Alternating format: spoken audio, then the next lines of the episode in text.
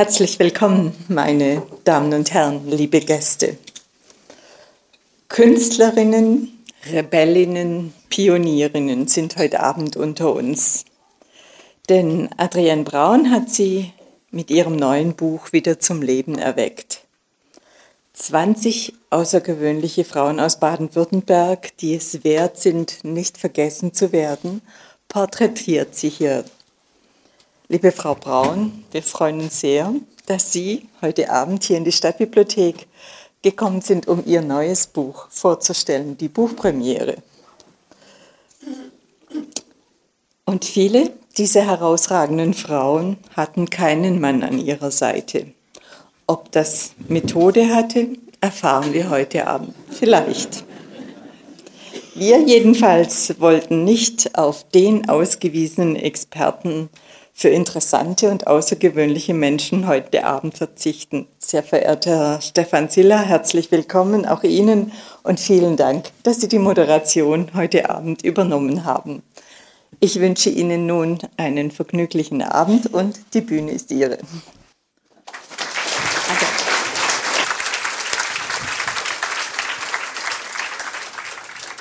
Vielen Dank für die freundlichen Begrüßungsworte. Ich muss sagen, ich bin nicht überrascht, aber beeindruckt, dass Sie in so zahlreicher Menge sich dafür interessieren, welches Buch heute vorgestellt wird. Ich führe das mal darauf zurück, dass man sich für die Autorin interessiert und vielleicht auch für die 20 Persönlichkeiten, die in ihrem neuen Buch vorgestellt werden. Und ich gehe auch davon aus, dass ich Adrienne Braun eigentlich nicht mehr vorstellen muss, weil Sie sie schon alle kennen, die Kulturjournalistin, Autorin, Kolumnistin, die den Kulturbegriff, wie ich finde, erfreulich breit fasst, wie ich ihren Kolumnen auch immer gerne entnehme, die mir dem Alltagsleben entspringen. Und hier tauchen Sie in eine ganz andere Welt ein. Es ist auch gerade ein Band im gleichen Verlag über 20 Männer erschienen. Ja. Was gibt es denn da zu lachen? Ich finde es nicht so verwunderlich, dass man auch mal Männer porträtiert. Nein, meine Frage ist, äh, wollten Sie gerne und freiwillig und haben Sie den Finger gestreckt für die Frauen oder hätten Sie auch gern das Buch über die Männer geschrieben? Man hat mir gar nicht die Männer angeboten. Oh. nee, die Frauen wurden mir angeboten. In der Tat, es war eine Idee des Verlages und dachte ich erst natürlich ist eine schöne Sache, Frauen ist interessant, äh, wobei ich dann gemerkt habe, ist für mich eine große Herausforderung, denn in Wirklichkeit äh, bin ich, was Geschichte anlangt, eher eine Null gewesen. Auch in Schulzeiten ähm, habe ich mich da eher nicht so wacker geschlagen im, im Geschichtsunterricht was vielleicht daran liegt, im Nachhinein dachte ich dann, dass damals zumindest immer zu meiner Zeit, äh, ich glaube inzwischen ist es ein bisschen anders, immer die Geschichte der Macht erzählt wurde. Also immer nur natürlich, welche Herrscher wann wo waren, äh, Kriege, Regenten, wer wen abgelöst hat, wer welches Territorium erobert hat. Ähm, viel auch Zahlen, Fakten und Zahlen bin ich sowieso gar nicht gut. Ähm, und das, deshalb stand ich eigentlich mit Geschichte immer auf Kriegsfuß. Und das war ganz schön, jetzt mal zu sagen, dass man natürlich auch Geschichte von, von unten erzählen kann, von den Menschen aus dem Volk, die vielleicht was Außergewöhnliches gemacht haben oder was, was sie auch selber gar nicht als außergewöhnlich erlebt haben. Ähm, so. Es werden immer die großen Kriegsführer erwähnt, die Ganz vielen genau. Leute, die die Kriege geführt haben und zum größten Teil nicht überlebt haben, nicht. Oder wer die Pyramiden gebaut hat, immer nur der Bauherr. Da ist es viel wichtiger, dann mal an die Basis zu gehen und zu gucken, welche Menschen haben eigentlich dahinter gestanden, so etwas zu machen. Künstlerin, Rebellin, Pionierin ist der Titel des Frauenbuches. Und äh, bei den Männern ist es Erfinder, Schöngeist und Visionär. Was ist, was ist denn besser? Also Visionärinnen haben Sie auch dabei, ne? Also Pionierinnen und Visionärinnen liegen da nicht so weit auseinander. Nicht so weit auseinander, ja. Aber das muss man sagen, es ist ohnehin sehr schwer für so ein Buch einen Titel zu finden, weil sie so unterschiedlich sind. Weil es, wir hatten auch überlegt, macht man kleine Einheiten, bündelt das Ganze. Ähm, aber was macht man dann? Dann macht man Kunst und Kultur. Dann hätte ich eine Sportlerin gemacht. Das ist sehr schwierig und mir war es eigentlich wichtig, eine breite Palette zu haben äh, aus ganz unterschiedlichen Sparten, so wie Sie sagen, Kulturbegriffen ein bisschen weiterfassen. Das liegt mir immer am Herzen. Ähm, auch jetzt jemanden zu nehmen, der nicht originär nur im Kulturbetrieb tätig ist. Ähm, und dann war das ein Vorschlag der Lektorin, Okay. an dem ich sehr einverstanden war. Hat das auch in irgendeiner Form einen feministischen Ansatz gehabt, mit dem Sie sich diesen Frauenschicksalen genähert haben? Oder müssen wir erstmal klären, was Feminismus ist, oder tun wir das an die Seite?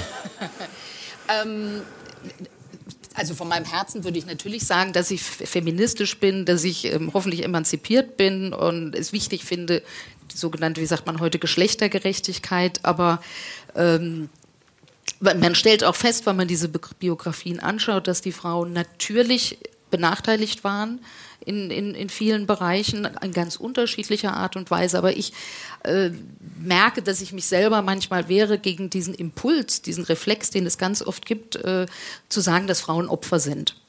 Also immer. Also wir sind ja jetzt auch immer alle irgendwie Opfer und wir sind immer irgendwie benachteiligt. Ähm, und vielleicht ja, reden wir nachher noch weiter darüber. Äh, das war auch so ein bisschen der Versuch. Stimmt das mit den Mikros? Das alles? Ich habe so eine Mikrophobie. Sie sind gut verständlich. Letzte Woche hatte ich einen Wackelkontakt da und seitdem bin ich völlig. ähm, also ich hoffe, es geht. Ja.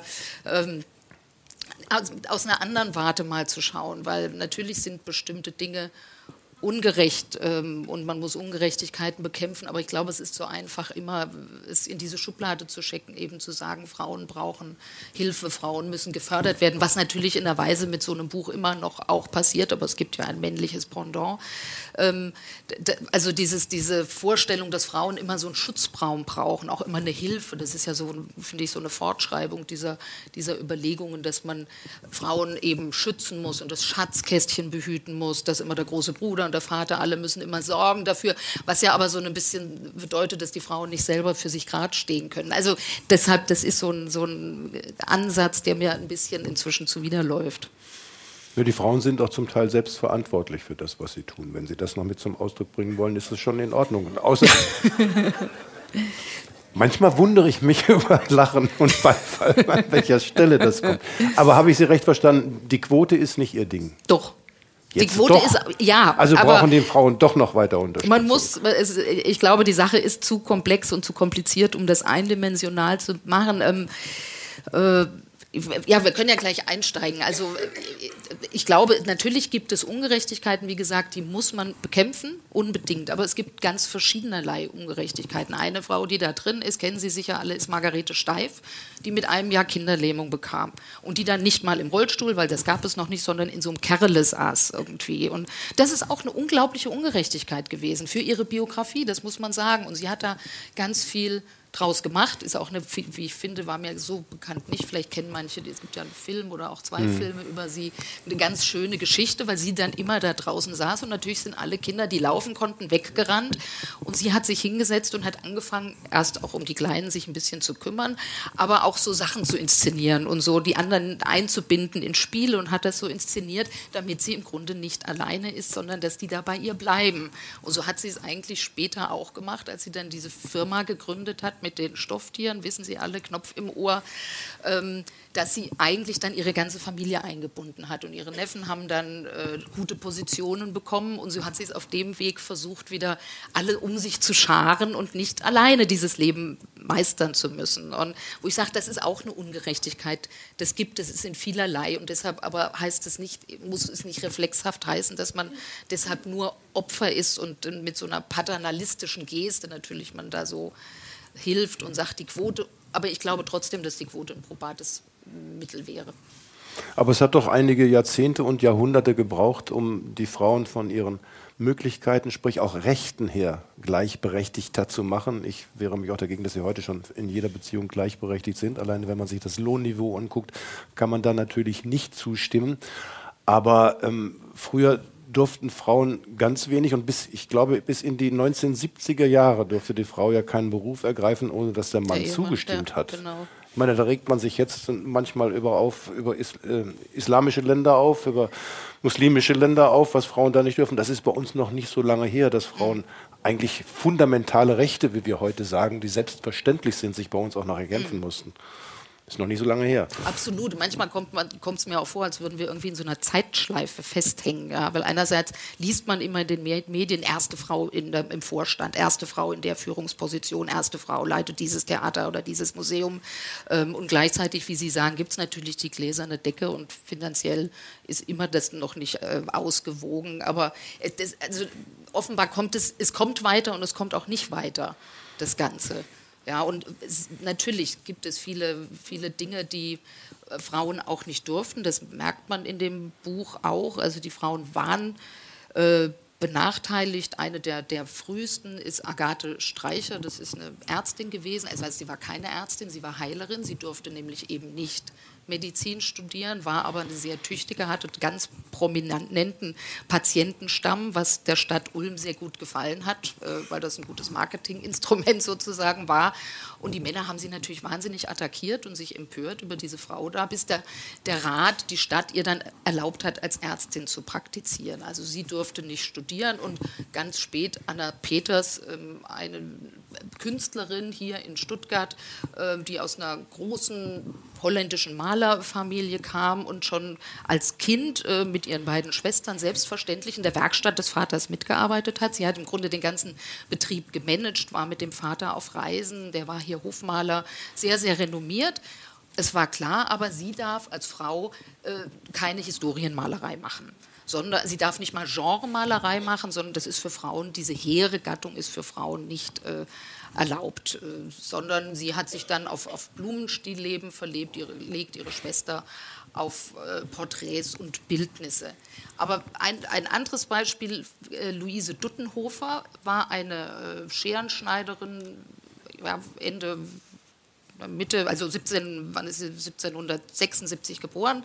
Ähm, und hat, saß als Kind, musste sie auch wenig Schule, musste viel in der Kirche sitzen, war ihr langweilig, guckte sie immer so rum und an die Decke und fing an dann zu Hause, dass diese Ornamente in der Kirche nachzuschneiden, aus dem Papier auszuschneiden und hat sich entwickelt zu einer Scherenschneiderin sozusagen und hat ganz tolle Scherenschnitte gemacht. War hier in Stuttgart in gutbürgerlichen Kreisen, bildungsbürgerlich, ähm, war, war, war, viel unterlegt, war ein bisschen so wie heute, man trifft sich zu Lesungen, äh, man, man, man, plaudert über Kunst. Äh, und es kamen auch viele Leute wie Goethe reisten ja hier vorbei. Und die hat sie alle auch karikiert mit wirklich Witz und frech und ganz, ganz toll in diesen Scherenschnitten. Hat dann auch so antike Elemente reingearbeitet. Sie hat wahnsinnig gelitten, dass sie nicht ähm, studieren durfte, dass sie nicht an die Akademie durfte. Sie hatte einen Mann, der war Kupferstecher, war leidlich talentiert, war, war ihr deutlich unterlegen, aber er durfte das alles. Und sie hat sich bis zum Lebensende richtig gegrämt. Jetzt kann man auch wieder sagen, ist das Leben von ihr verwirkt, weil sie unterdrückt war als Frau, weil sie ähm, schlechtere Ausgangsbasis hatte, oder wäre es vielleicht doch auch interessant zu sagen, ähm, okay, sie hat keine Ölmalerei machen dürfen, das, war, das wollte sie immer, wir wissen aber auch nicht, ob sie das gut hätte können. Aber sie hat fantastische Scherenschnitte gemacht. Wer sagt, dass Ölmalerei die höhere Kategorie ist? Ja, das ist ja auch nur eine Definition, dass das einfach so benannt wird. Sondern wenn man Öl malt, dann ist es wertig. Und diese Schnitte sind es nicht. Und in Wirklichkeit wäre es ja, finde ich, besser zu sagen, sie hat da auch was ganz, ganz Tolles mit ihren Möglichkeiten gemacht. Und das gibt es, gilt es wertzuschätzen und gleichzusetzen mit dem anderen, mit der, mit der hehren Ölmalerei. Genauso wie man, glaube ich, nicht sagen kann, E-Musik ist grundsätzlich besser als U-Musik oder die äh, hohe Kultur wertiger ja. als die Alltagskultur, gilt das auch für Scherenschnitt und Ölmalerei. Es gibt so. gute und schlechte Kunst. Genau. Und wenn man sein Handwerk genau. beherrscht, dann macht man halt gute Kunst, egal ob das Scherenschnitte sind oder Ölmalereien. Ähm, ich habe mich ja in meiner langjährigen Sendung SWR1 Leute auch Persönlichkeiten genährt, aber ich hatte den Vorteil, dass die waren alle lebendig. Ich konnte mich mit denen gegenübersetzen und mit denen sprechen und sie so ergründen. Eine Person in Ihrem Buch lebt zwar noch, aber Sie haben. Ah, Sie haben es gemerkt. Ja. ja. Wir gratulieren nachher auch noch, wenn ja. wir auf Sie kommen. Genau. Das weiß ich auch. Aber die anderen sind halt doch mehr oder weniger länger schon verstorben und Sie mussten sich in Quellen bedienen. Wie war denn da die Materiallage?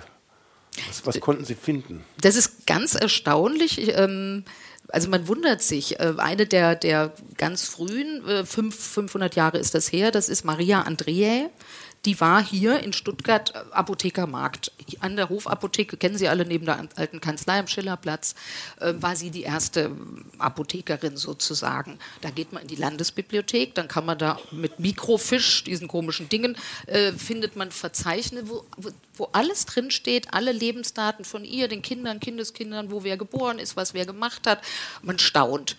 Sie hatte dann auch Glück, ihr, ihr Sohn war ein namhafter Theologe, der so den Protestantismus in Baden-Württemberg eine wichtige Figur war. Und er hat ein Buch auch über sie geschrieben, ähm, wo er vielleicht ein bisschen Geschichtsklitterungen betrieben hat, weil er sie als Heilige stilisierte, weil das natürlich seinem Image ganz gut tat, weil er als Theologe ja reüssieren wollte und mit so einer fast gottgleichen Mutter kam das natürlich besser. Ähm, aber da hatte man sehr viel Material, während Anneliese Rothenberger ist vor sechs Jahren gestorben, war es wahnsinnig schwierig. Ähm, da gibt es Artikel über sie, ähm, klar in Zeitungen, wobei da sehr viel auch immer über die Musik geschrieben wurde, was sie genau wo gesungen hat, an der Skala und ähm, in, an der Met und sowas, was jetzt für so ein Buch vielleicht nicht gar so interessant ist, das alles nachzuerzählen. Ähm, aber ich, ich, war überrascht, wie, wie wenig man was äh, findet über sie, was die Figur auch plastisch werden kann. Was, ich kann es mir nur so erklären, dass sie vielleicht ähm, sie war ja sehr kontrolliert, weil sie wahrscheinlich kennen einige sie noch so aus dem Fernsehen, hatte ja auch so eine ganz stark topierte Frisur und zwar alles so, es war wahnsinnig perfekt irgendwie, so habe ich sie auch in Erinnerung und ähm, sehr, sehr korrekt und auch die Yellow Press hat immer sich die Zähne vergeblich ausgebissen, von ihr irgendwie Klatsch und Tratsch mal mitzubekommen und das Einzige, was glaube ich mal war, der Spiegel schrieb, sie sei geliftet, musste umgehend dementieren. Ich glaube ja, sie war trotzdem geliftet, aber wissen wir nicht. Und ich kann mir nur vorstellen, dass sie und ihr Mann, der ihr Agent war, im Grunde da immer den Daumen drauf hatte. Und dass das natürlich eben auch eine Frage war, wie sie ihre, ihr, ihr Image stark konstruiert und kontrolliert, ähm, dass nie zu viel in die Presse gelangt ist, sondern äh, es immer so war. Also das ist einfach keine, keine Abgründe so richtig sichtbar werden. Die hat sich zurückgehalten, damit sie es schwerer hatten zum Recherchieren. Das war der Hintergrund. So nee, ansonsten kann genau. ich das Prominenten, äh, mehr oder weniger Prominenten auch nicht übel nehmen, dass sie ihr Privatleben ein bisschen ja. im Hintergrund halten und sich aus Skandalen raushalten und versuchen, ihre Privatsphäre für sich zu behalten, weil das dann auch nicht jeden was angeht. Ähm, Wobei, ich weiß nicht, wenn ich noch kurz einschieben darf. Ja. Ähm, das, mich hat es ein bisschen versöhnt, auch als ich mich dann da eingelesen habe zu Anneliese Rothenberger, weil also, die war ja diejenige, die im, im, deutschen Fernsehen die Klassik populär gemacht hat. Also sie war wirklich eine ganz talentierte Sängerin, hat in den größten Häusern der Welt gesungen ähm, und man hat dann gemerkt, die ist irgendwie eine gute Figur fürs Fernsehen, das ja da noch ganz, äh, ganz jung war. Und ich habe eben immer gedacht, auch dieses, dieses Disziplinierte, dieses ähm, etwas Kühle und, und Perfekte und las dann von ihr, dass sie als Kind, als ich glaube fünf, Sechsjährige auf der Straße spielte. Sie kommt aus Mannheim und ihr kleiner Bruder beim Spielen überfahren wurde.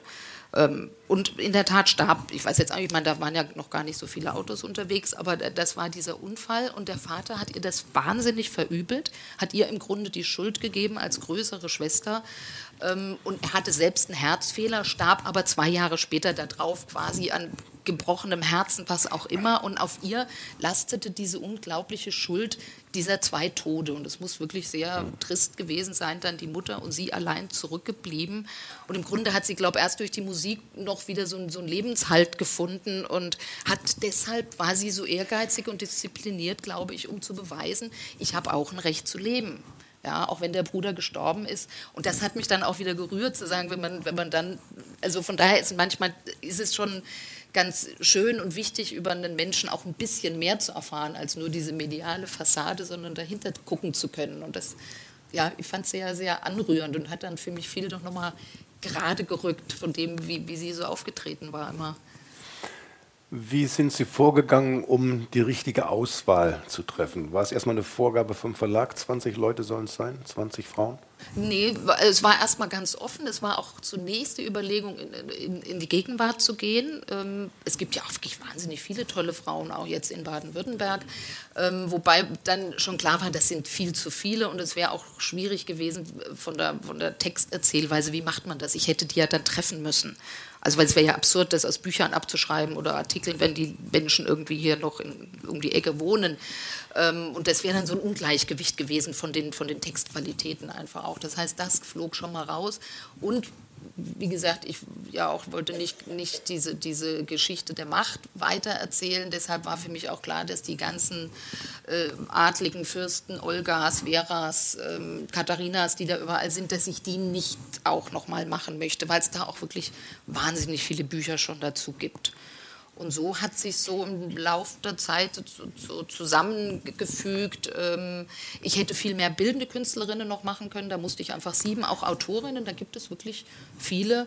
Und irgendwann hat man gesagt, gut, vom Umfang her 20 ist vielleicht eine schöne Länge, auch von dem, was man innerhalb einem, eines Porträts erzählen kann, dass es nicht zu uferlos wird und dass die Palette möglichst breit ist. Kannten Sie die 20, die Sie jetzt auserkoren haben, alle schon vor diesem Buch oder haben die sich jetzt zum Teil auch da reingeschafft? Ich gehe ja in Vorlage. Ich kannte nur Margarete Steif, Bertha Benz, Gretel Bergmann, Sophie Scholl und Anneliese Rothenberger. Also Stimmt, alle nicht, die nächste, die ich lese, alle nicht persönlich, auch, aber, aber äh, alle ja, vom Namen her. Ja.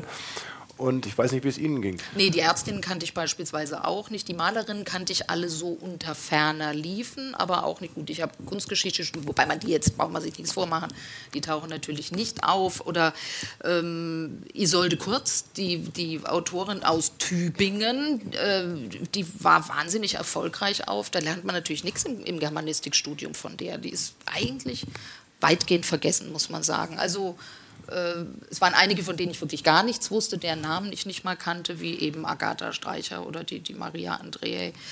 Ähm, wie kommt man auf Leute, von denen man vorher gar nicht wusste, dass es die gibt? Ja, gehen Sie mal hier hoch. Hier, ein Lob, so. ein Lob der Stadtbibliothek. Das muss man wirklich sagen.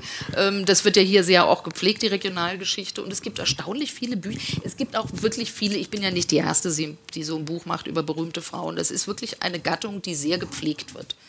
Ähm, und ich glaube, es erscheint jedes Jahr, äh, man merkt, man wird dann sensibel auch dafür, wenn man selber so ein Buch plötzlich macht und denkt, Gott, jetzt ist schon wieder eins. Berühmte Frauen aus Stuttgart, berühmte Frauen aus Süddeutschland. Und ähm, das, also der Versuch, immer wieder die Frauen aus der Dunklen ans Licht zu bringen, ist wirklich sehr emsig. Ähm, aber hier ist, ist sehr, sehr viel im Haus zu finden. Es gibt sogar Verzeichnisse über berühmte Menschen aus den verschiedenen Regionen und die geht man dann so durch. Zum weiteren Ablauf wollte ich nur sagen, wir unterhalten uns jetzt nicht hier anderthalb ich muss Stunden. Doch noch lesen, ganz Sie werden, viel. Sie werden auch das Buch etwas ausführlicher kennenlernen, weil Adrian Braun äh, aus vier Kapiteln zumindest Teile vorlesen wird und so wir diese Persönlichkeiten, diese Frauen dann auch etwas näher kennenlernen. Anfangen wollen wir mit einer Frau, die, wie soll ich sagen, Glück im Unglück hatte. Nicht verraten. Nichts verraten? Gut, ich verrate nichts. Das Wort hat Adrian Braun.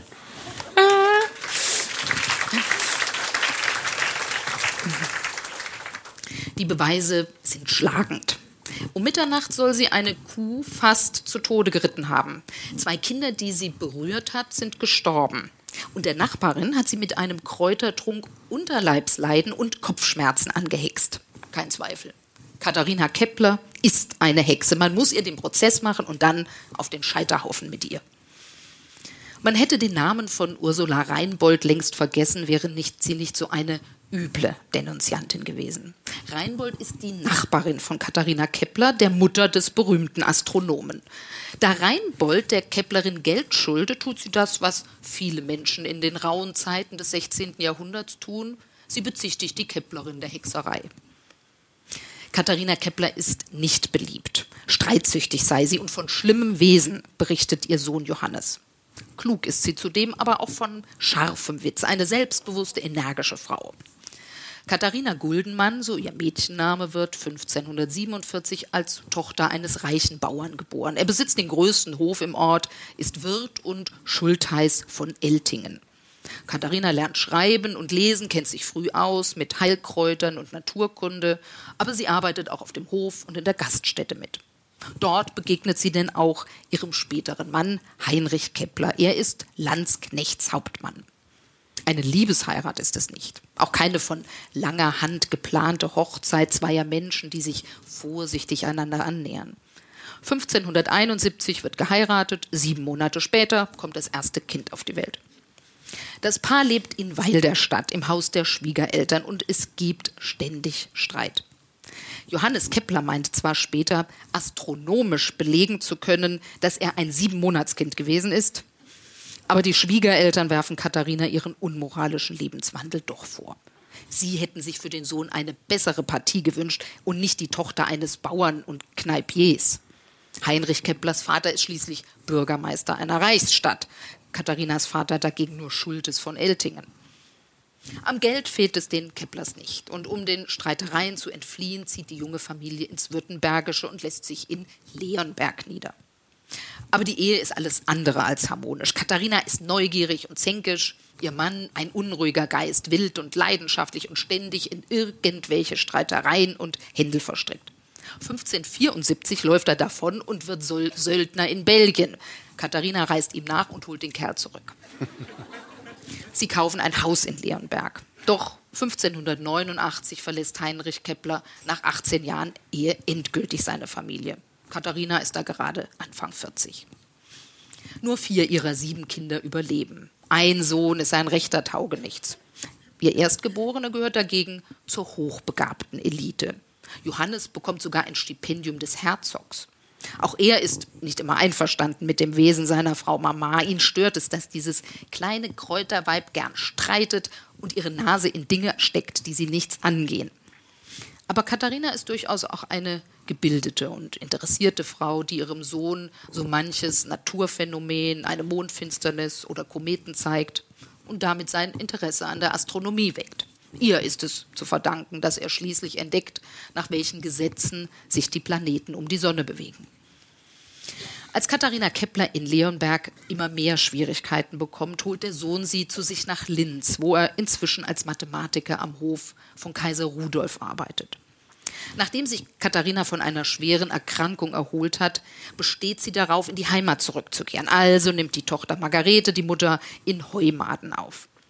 Der Schwiegersohn ist Pfarrer und betet nun täglich für seine Schwiegermutter. Aber auch das hilft Katharina nicht. Die Keplerin wird eines Tages verhaftet und abgeführt. Margarete schreibt sogar noch an den Herzog und bittet ihn, ihre doch bereits 73-jährige Mutter vor dem harten Leben im Gefängnis zu verschonen. Es nützt nichts. Katharina wird in Ketten gelegt und im Leonberger Gefängnis am oberen Tor eingekerkert. Viele Familien, deren Frauen als Hexen beschuldigt werden, distanzieren sich von ihnen, um sich selbst zu schützen. Die Keplers aber halten zur Mutter und kämpfen. Doch die Vorwürfe mehren sich. Man missbilligt, dass Katharina seit der Trennung von ihrem Gatten ihren eigenen Mann steht und allzu selbstbewusst auftritt. Sie habe ihren Ehemann aus dem Haus vertrieben, heißt es. Stallvieh soll sie verhext, Lähmungen, Rheumabeschwerden, Hexenschüsse verursacht und Finger verrenkt haben. 60 Punkte umfasst die Anklageschrift. Johannes Kepler investiert zwei Jahresgehälter in den Prozess, der sich über sechs Jahre hinzieht. Er legt die Anklageschrift Tübinger Rechtsgelehrten vor, die von den 60 Anklagepunkten nur noch sechs Punkte für tragfähig halten, wobei auch die zur Todesstrafe ausreichen. Keplers Sohn und der Schwiegersohn erheben eine Verleumdungsklage gegen die Nachbarin Reinbold. Die Stimmung in Leonberg ist schließlich so aufgeheizt, dass selbst der Herzog befürchtet, Katharina werde dort keinen gerechten Prozess bekommen. So ordnet er an, dass sie nach Güglingen verlegt wird. Die Keplerin sei vor Gericht leider in Begleitung ihres Herrn Sohnes erschienen, notiert ein Geschichtsschreiber in einem Verhörprotokoll und man hört das Bedauern heraus, dass man der Keplerin ärgerlicherweise nicht so einfach den kurzen Prozess machen kann. Trotzdem versuchen die Verfolger alles, um die Regierung Herzog Friedrichs von Württemberg in Stuttgart zu überzeugen, dass die Keplerin verbrannt werden muss. Zwischen 1533 und 1722 kommt es allein in Leonberg wegen Hexerei zu 30 Anklagen, 24 Verhandlungen und neun Todesurteilen. Die Hinrichtungen finden auf dem Längenbühel statt, einem Hügel auf dem Weg nach Renningen. Katharina Kepler aber gehört nicht dazu. Im Kerker besteht sie die unterste Stufe der Folter, das Zeigen der Folterinstrumente. Sie habe nichts zu bekennen, schwört sie, fällt auf die Knie und betet ein Vaterunser. Trotzdem wird sie nicht entlassen. Also wenden sich die Kinder erneut an den Herzog, der schließlich Gerechtigkeit walten lässt. Endlich kommt sie frei nach 14 Monaten Gefängnis. Nach der Entlassung zieht sie zu ihrer Tochter Margarete und dem Schwiegersohn. Inzwischen ist Katharina Mitte 70. Viel hat sie nicht mehr von ihrer Freiheit. Ein Jahr später, 1622, stirbt sie und überlegt doch in den Geschichtsbüchern als eine der wenigen Frauen, die dem Scheiterhaufen entgangen ist, obwohl sie mutig, trotzig und selbstbewusst war. So, die haben sie aber gekannt. Katharina Kepler habe ich nicht vorher gekannt. Hatten Sie die vorher gekannt? Also So, so Jetzt intim, wie jetzt, man so intim, wie ich sie jetzt kenne, kannte ich sie dann nicht. Aber den, den Namen hatte ich in der Tat schon mal. Und Sie Aber haben das dann sind die Frauen, gezielt. die haben so eine Affinität zu diesen Hexengeschichten. Ja, irgendwie ist es ja auch nicht verwunderlich, dass es nur Hexen gibt. Also Das alle stimmt. weiblich, ne? Ja, Und wenn es Hexer sind, dann meint das ja was anderes. dann meint das was anderes, ja. Ja. Ähm, Männern hat man das nie vorgeworfen, was man den Nee. sogenannten Hexen Nee. vorgeworfen hat. Woran liegt das? Was fragen Sie mich?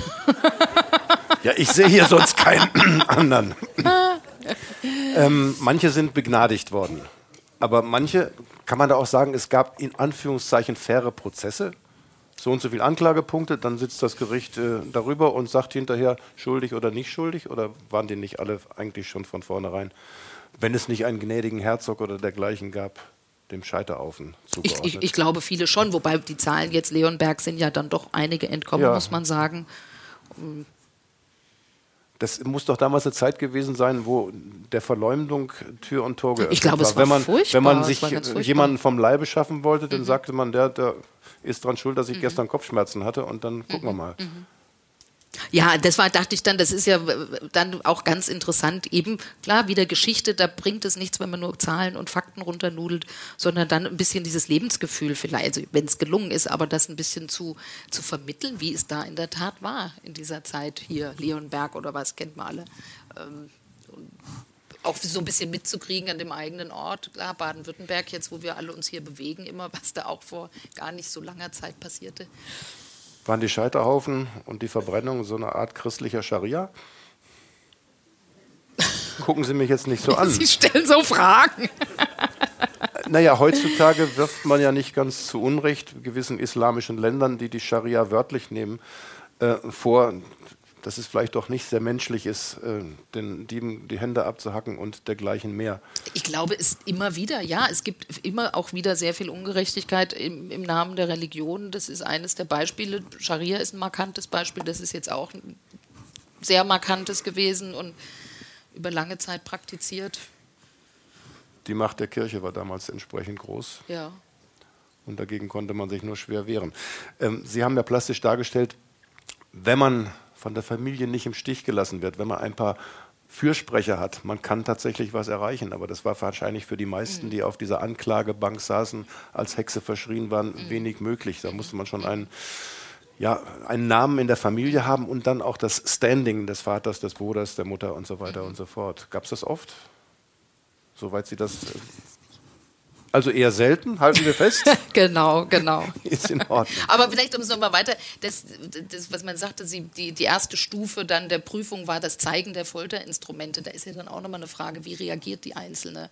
Und ich vermute, viele waren viel zu verunsichert oder hatten nicht die Chutzpe, die sie hatte, dann irgendwie da souverän zu widerstehen. Oder also, Ja, aber die, die Geschichte der Folter zeigt doch, wenn man zugibt, desto mehr reitet man sich auch rein. Ja. Das ist, da kannst du ja machen, was du willst. Waterboarding ist ja von einem prominenten ja, sie hat ja, aber sie hat ja gesagt, Kandidaten sie ist, in den USA jetzt auch wieder ins Spiel gebracht ja. worden. Also das, ja. Ja. Wir wollen nicht in die Ja. US-Gegenwart abschweifen, während wir uns jetzt noch mit der Geschichte von einigen Frauen äh, vergangener Jahrhunderte beschäftigen. Die nächste Dame, von der Sie ein bisschen was vorlesen wollen, ist auch schon ein paar Tage tot, aber immerhin 200 Jahre später in etwa gelebt als das erste Beispiel, was wir hatten. Ähm, sind Sie auf die gekommen, weil Sie selber gerne kochen? Gar nicht mal. Ähm, also ich koche leidlich oder so, aber ähm, habe, habe denn doch eben eine, eine Sympathie für die, die Dinge des Lebens, äh, für das Alltägliche, was vielleicht dann auch in den Kolumnen ja immer wieder zum Ausdruck kommt. Äh, auch so als Gegengewicht zu der Hochkultur, die ich äh, ja, finde, dass man die auch nur dosiert ertragen kann und immer ein Gegengewicht dazu auch Hochkultur einfach. an. Ja, das ist wohl wahr. Aber die Dinge des täglichen Lebens und der Genuss und so, das ist, damit, da begnügen sich manche Leute schon mit lecker zu essen, aber es zuzubereiten, das macht ja schon Arbeit. Ja, aber das ist natürlich auch wieder was ganz spezifisch Frauenmäßiges. Das Kochen ist ja die, die, oder das Hausfrauendasein ist natürlich die Aufgabe der Frau immer gewesen, ist es ja bis heute in, in, in weiten Teilen noch. Und deshalb fand ich es natürlich auch ganz, ganz interessant, da eine zu finden, die auch da reüssierte als, kann es ja schon verraten, als Kochbuchautorin. Ähm, ist doch erstaunlich, dass unter den Sterneköchen noch vorwiegend Männer sind. Ne? Ja. Wenn man Geld Ja, damit ja verdienen kann, ist das wieder was ja, anderes. ich glaube auch, der, der, der, Weltmeister im Häkeln ist ein Mann. Der das, Weltmeister im Häkeln? Ja. Ja, das gibt's alles. Kennen ja. Sie den? Nee, aber liest man so in der Zeitung immer mal. Ich lerne gerne immer noch weiter dazu. Vielleicht ist der in dem Männerbuch so, das weiß ich nicht, aber da drin. Das habe ich noch nicht gelesen. Ich auch nicht, ich hab's noch nicht. Aber es wäre eine gute Idee, das stimmt. Äh, dürfen wir ein bisschen was von Friederike Luise Löffler hören? Gerne. Die Mandelmaultaschen klingen köstlich. Dick wie ein Messerrücken wird der Butterteig ausgerollt, Mandeln fein gerieben werden, mit Zucker und Eiern gerührt und bevor die Maultaschen in den Ofen kommen, müssen sie mit Ei lackiert und mit gestoßenem Zucker bestreut werden. Warm und duftend werden sie gereicht, dazu vielleicht noch Kompott und flambierte Himbeeren serviert.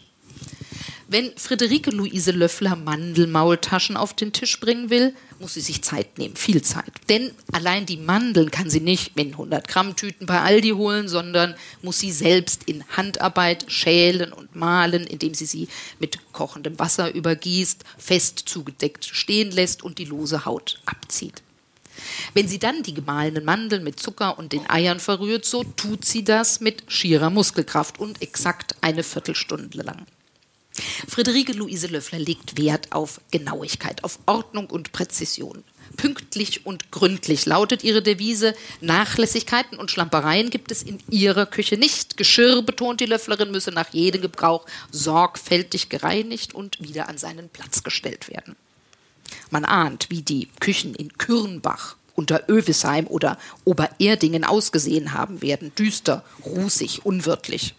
Die schwitzenden Hausfrauen und Küchenhilfen hieven schwere Kasserolen und Töpfe auf den Holzofen. Und wenn sie eine gehaltvolle Mehlspeise ins Rohr schieben, so haben sie den Teig zuvor zusammengerührt, wie es die Mutter, Großmutter und große Schwestern gelehrt haben. Man nehme eine Menge Mehl, einige Eier, ordentlich Butter und Pi mal Daumenzucker und backe den Teig in angemessener Zeit aus. Hauptsache nicht zu lang und nicht zu kurz. Löffler gibt den Frauen, was die bis unter, bisher mitunter schmählich vermisst haben: nackte Fakten. 1900, äh, 1791 kommt ihr neues Kochbuch oder geprüfte Anweisung zur schmackhaften Zubereitung der Speisen, des Backwerks, der Konfektüren, des Gefrorenen und Eingemachten heraus.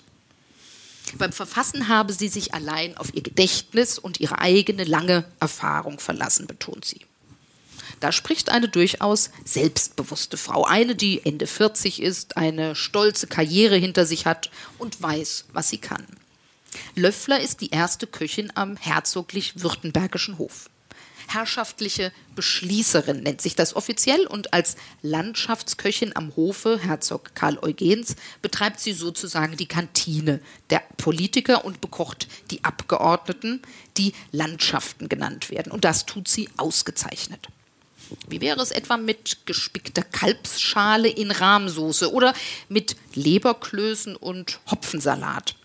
Löffler weiß, wie man Krebsäuter und Krebsmus zubereitet, Jungferncreme, Trüffel und Pomeranzenbrot. Sie steht bereits im 18. Jahrhundert für Fusionsküche, schwäbisch-französische Küche. Schließlich regiert Karl Eugen in den Hochzeiten des Absolutismus und konkurriert mit den anderen europäischen Höfen. Aber Löffler verbindet mehr. High and Low, Regionales und Internationales. Sie kennt die schwäbische, die badische, aber auch die hessische Küche von der Pika auf. Sie ist in Kürnbach bei Bretten geboren und das evangelische Örtchen lebt 600 Jahre lang als eine staatsrechtliche Kuriosität. Kürnbach ist Kondominatsgemeinde. Ein Teil des Dorfes gehört zu Hessen, der Rest zu Baden. Die Küchen werden sich gemischt haben. Friederike Luise Löffler wird hier 1744 als Tochter aus besserem Hause geboren. Der Vater ist Apotheker, man wohnt in einer Doppelhaushälfte in der oberen Gasse und neben der Apotheke sind die drei Mohren. Das hübsche Töchterchen bekommt nicht nur mit, wie der Vater Kräuter, Pulver und Tikturen anrührt, sondern auch, wie nebenan Hasenragout und grüne Ochsenzunge zubereitet werden. Sie weiß, dass Koch und Heilkunst mitunter nah beieinander liegen und bei ihren Kochrezepten achtet sie durchaus auch darauf, dass man nach dem Speisenverzehr nicht noch ein Arztrezept benötigt. Dass das Mädchen aus Kürnbach ausgerechnet am Hof Karl Eugens landet, könnte sie dem Onkel verdankt haben. Der führt in Biedigheim die Sonne, eine Gastwirtschaft mit ausgezeichnetem Ruf. Friederike hospitiert häufig in der Küche und vermutlich stellt der Onkel die nötigen Kontakte her, sodass die talentierte junge Frau in die herzogliche Ökonomie in Hohenheim einzieht. Die Abgeordneten sind begeistert, nicht nur von den Kochkünsten der Friederike Luise Löffler, sondern auch von der jungen Frau selbst, die eine aparte Erscheinung ist. Das entgeht auch dem Herzog Karl Eugen nicht.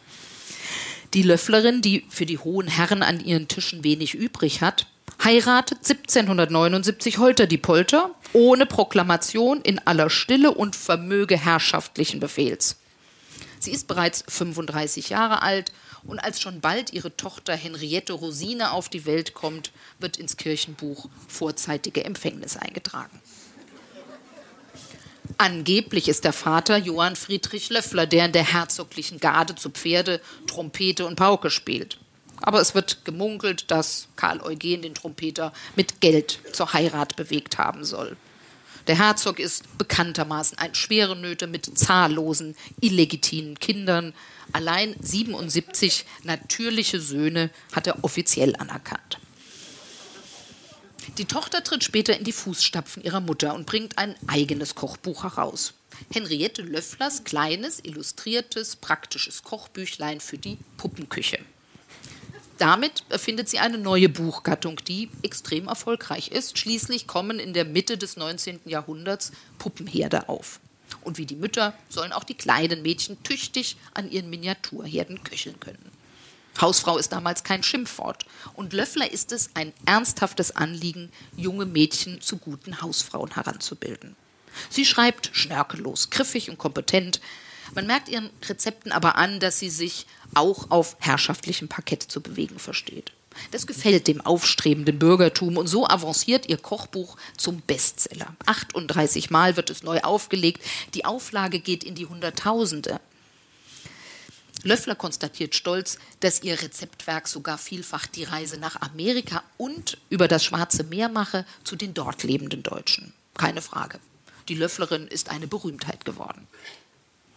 Über den Menschen hinter dieser Starkköchin ist dennoch so gut wie nichts überliefert. Die Geschichtsschreiber scheren sich nicht um herrschaftliche Beschließerinnen. Bei allem Erfolg scheint sie bescheiden geblieben zu sein und überzeugt, dass ihr Buch nicht mehr als eine Handreichung sein kann. Auch wenn viele Rezepte sehr üppig sind und nicht an Eiern oder Butter gespart wird, hat Löffler auch den Spitznamen sparsame Löfflerin, weil sie sehr wohl an jene denkt, die sich keine so aufwendigen Gerichte leisten können. Man möge das seinem Geschmack und Geldbeutel angemessener auswählen und ihre Angaben nötigenfalls vereinfachen mit weniger Aufwand an Butter, Eiern, Zucker und Gewürz, empfiehlt sie. Heute wäre Löffler vermutlich eine Grüne mit Einschlag ins Konservative. Sie rät zum Kauf von Aluminiumgeschirr, weil es billiger als Nickel sei und sich vortrefflich halte. Und weil das Gas für die neuen Gasherde ein rares Gut ist, denkt sie auch ans Energiesparen und empfiehlt eine Kochkiste, in der zum Beispiel das Sauerkraut nachgaren kann. 1805 stirbt Friederike Luise Löffler mit 61 Jahren in Stuttgart und hinterlässt der Nachwelt mehr als 1700 Rezepte, die noch Generationen später nachgekocht werden. Manches wäre auch heute ein Versuch wert, sei es der eingelegte Blumenkohl in Essig oder die Mokkatorte. Bei der Löfflerin kann man übrigens auch lernen, wie man Ostereier färbt, ohne Fertigmischung. Einfach Zwiebelschalen ins Kochwasser geben, bis die Eier hart gekocht sind, färbt sich die Schale schön gelb bis braun. Das sei eine alterprobte Art. Ja, das war schön. Da bin ich sogar dann auch mal, weil es gibt wahnsinnig viele Auflagen in der Tat von, von diesen Kochbüchern in die Landesbibliothek marschiert und habe dann mit so weißen Handschüchen ähm, auf so einem Schaumstoffpolster dann eine der ersten Ausgaben reinschauen können, weil ich dann irgendwann merkte, ich weiß natürlich nicht bei den späteren Ausgaben, ob die alle im Original schon die Rezepte drin waren und habe dann versucht rauszubekommen, was ist von ihr originär oder was haben spätere Generationen da reingedichtet. Da ging es so fast in die Wissenschaft hinein, aber nur fast. Aber die Ostereier in Zwiebelschalen kannten Sie nicht? Das haben wir zu Hause Das auch gemacht. Sie, kannte ich nicht. Kannte Ja, das- Katharina Kepler, aber das, mit den das Ostereiern, schon, das kannte ich schon eine nicht. sehr einfache Art und Weise, da zügig zu bunten oder zumindest das Sie, einigermaßen das Sie bunten Eiern zu jetzt gerade wieder an Ostern. Ich habe das diese zwar zu Ostern nicht gemacht, aber als Kind Ach ja. in, meinem, Nee, in meiner. Familie war das durchaus üblich. Hält denn das lag an den Osterhasen? Ach so, ja, okay. Dann äh, haken wir das damit ab. Vielen Dank für den wertvollen Hinweis. Hält denn die Feministin das für sehr emanzipatorisch, was die Kochbuchautorinnen da gemacht haben, gute neue Hausfrauen ranzuziehen, die ihrer Familie ordentlich was zu essen kochen? Ach, Sie mit Ihren gemeinen Fragen. Äh, Soll ich die Frage mit oder ohne großes Bedauern zurückziehen? nein, nein, nein, nein, nein, ich werde mir. Ähm, es ist doch auch wieder, es war, Hausfrau war damals kein Schimpfwort. Ich Finde ich heute übrigens auch nicht. Ich finde es eigentlich nämlich auch nicht. Natürlich soll jeder chacun à son gut und auch in seinen, seinen Fähigkeiten entsprechend das machen dürfen. Und ich finde es auch in Ordnung, wenn die Männer den Müll runterbringen und, und, und. Ich finde es auch in Ordnung, wenn sie die Getränkekiste tragen. Ähm, aber vielleicht ein bisschen aus diesem Bild, immer aus diesem Schwarz-Weiß-Denken einfach rauskommen und, und äh, und das nochmal anlehnend vorhin an die Scherenschneiderin zu sagen, nur weil es Frauen tun, ist es nicht schlechter. Ja, also so vielleicht. Es ist nicht immer erstrebenswert, es nur nachzuahmen und nicht immer nur das, nur, nur weil die Männer es machen, ist es gut. Ja, also vielleicht, ich sagte ja vorhin, dieses, dieses Gefühl, dass wir in dieser ganzen feministischen Debatte in so einer Zeitschleife hängen und irgendwie es immer vor und zurück geht und sich auch was weiterentwickelt, aber so richtig dann auch irgendwie nicht. Und ähm, aus unserem Redaktionsalltag geplaudert. Wir haben jetzt fusioniert und äh, es, war, es ist lausig. Bei den Exklusivautoren ist dann eine Alibi-Frau, hat man dann schnell noch gefunden. Und ich sage, wo sind wir denn? Also man staunt ja immer wieder, was es für ein Rollback dann auch gibt. Ähm, Fallen, wenn man da kürzen muss, zuerst die Frauen die Treppe runter? es, es gibt eine gewisse Logik, jetzt das ist vielleicht internas, aber weil natürlich die ganzen Ressortleiter Männer waren, ähm, kriegen die dann auch wieder die attraktiveren Posten. Aber Männer sind ja bisweilen doch durchaus frauenaffin, oder? Also es gibt schon Männer, die Frauen mögen. Als Nicht nur als Sekretärin, Sekretärin. Nee, nee. Genau. Ja, ja. Ich weiß nicht, was ihr für Erfahrungen gemacht habt. Also wirklich. Also gut, dann äh, haken wir das ab. Ich glaube, aber was bei der Löfflerin noch erstaunlich war, kochen, klar, Frauensache. Aber darüber schreiben, das war noch nicht so Frauensache, Ja. oder? Das war, glaube ich, der große Fortschritt. Ich glaube, das war der große Vorteil. Es gibt auch andere in der Zeit andere Kochbuchautorinnen, erste in anderen Regionen. Also sie ist jetzt nicht die allererste, aber sie ist die erste hier in, in, in Süddeutschland. Und das fand ich auch einfach diesen rasenden Erfolg, den sie hatte. Ähm, Allein deshalb äh, fand ich das bemerkenswert. Das ist ja natürlich klar, die, die Geschichte geht hinweg über die Sachen. Man kann sich auch nicht an alles und jeden erinnern. Aber es ist dann ganz schön und das war, es hat mir viel, viel Freude dann eigentlich auch gemacht, diese ganz unterschiedlichen Weiber kennenzulernen, die, die auf ihre je eigene Art äh, auch tolle Bi Biografien hatten ähm, und man dann ja auch so im Laufe der Zeit vielleicht anfängt zu überlegen, ähm, worauf kommt es denn an? Was ist es denn eigentlich, was ein, was ein Leben vielleicht lebenswert macht? Oder so im Rückblick zu sagen, äh, war das jetzt ein gut gelebtes Leben oder, oder nicht? Es gab, äh, also ich habe dann auch gemerkt, es gab welche, die mich wahnsinnig aufgeregt haben. Also vor allem eine, Marie Ellenrieder, ist eine eine Malerin gewesen, die, sie nicken immer, sie kennen ja alles, offenbar ist ja toll, ne? Brauchen Sie das Buch gar nicht mehr, ne?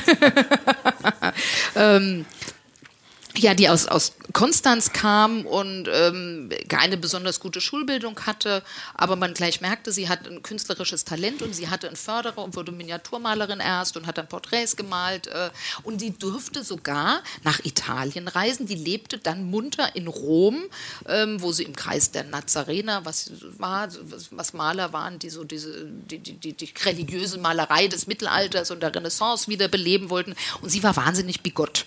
Also weil sie war sehr religiös, kann man erst mal sagen, aber es entwickelte sich wirklich in, in, in schlimmster Weise.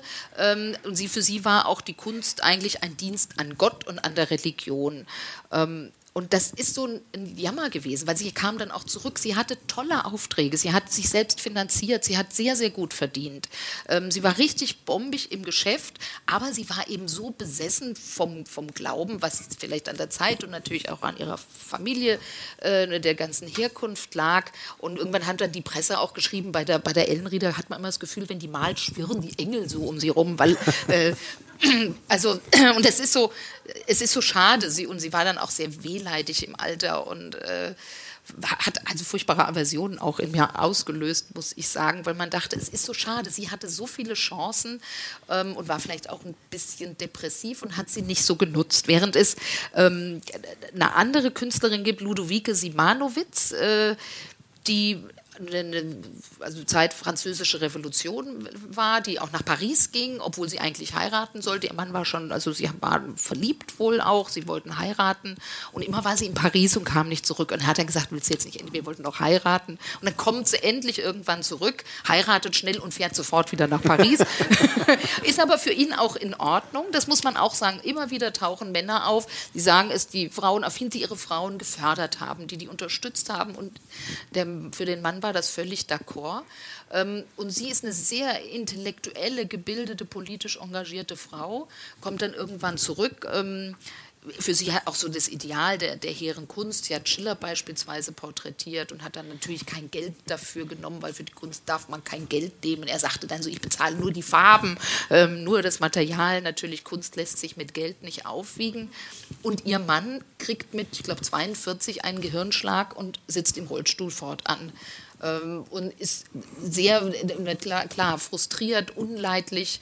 Und sie ist unglaublich patent ähm, und muss halt, was sie immer verabscheut hat, dann Kunstunterricht eben geben, holt sich junge Mädchen ins Haus, die sie auch wieder in der Hauswirtschaft ausbildet, aber auch künstlerisch fördert, ähm, verdient selbst das ganze Geld, ähm, obwohl sie ja eben der hohen Kunst eigentlich dienen wollte und kommt aber super äh, patent diesem, diesem Alltagsleben nach und schafft es, dass sie dann was zur Seite schaffen kann und geht die ganze Zeit unglaublich pragmatisch und positiv mit der Situation. Aber sie hat nie gejammert und nie auch dann wieder ihr Unglück oder die Ungerechtigkeit bedauert, äh, sondern hat es einfach gemacht und hat versucht, sie hat dann auch nicht mehr groß ausgestellt, aber hatte sehr viele äh, emanzipierte Freundinnen, mit denen sie Briefkontakte hatte, war politisch interessiert, war wach, wo ich dachte, eigentlich trotz dieses Schicksalsschlages dieses kranken Mannes, den sie 30 Jahre gepflegt hat und durchgefüttert hat, hat sie irgendwie, finde ich, ihr Leben super gemeistert.